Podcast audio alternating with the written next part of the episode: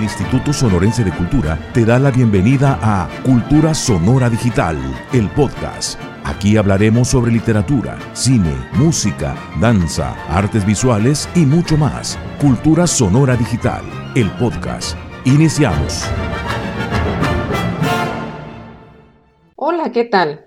Soy Alma Angelina.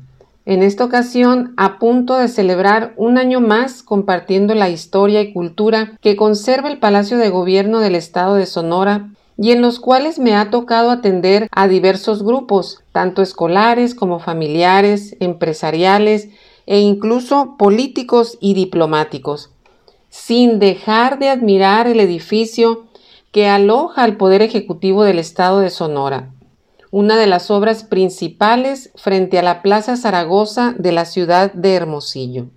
Entre los citados grupos que he recibido vienen asimismo estudiantes de arquitectura, inclusive de otros estados, quienes se interesan por conocer datos de la construcción del histórico inmueble.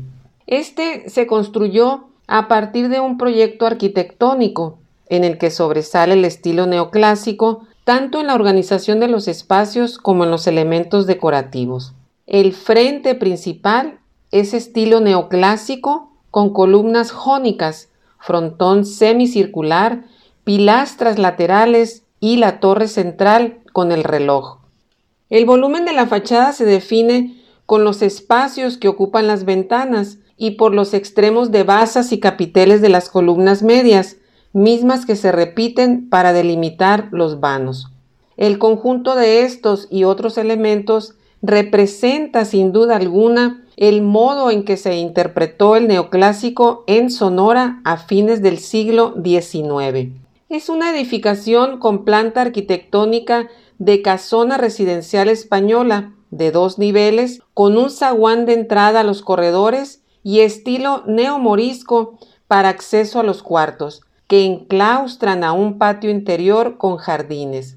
Por las exigencias mismas de la labor gubernamental y del avance de la tecnología, se han requerido obviamente algunas adecuaciones para modernizar el recinto, pero su estructura ha permanecido inalterada.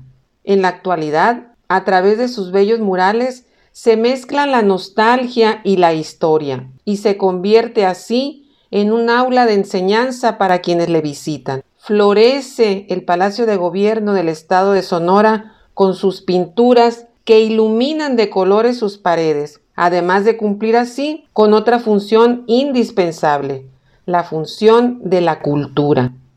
Agradezco su atención y les espero en la próxima cápsula cultural.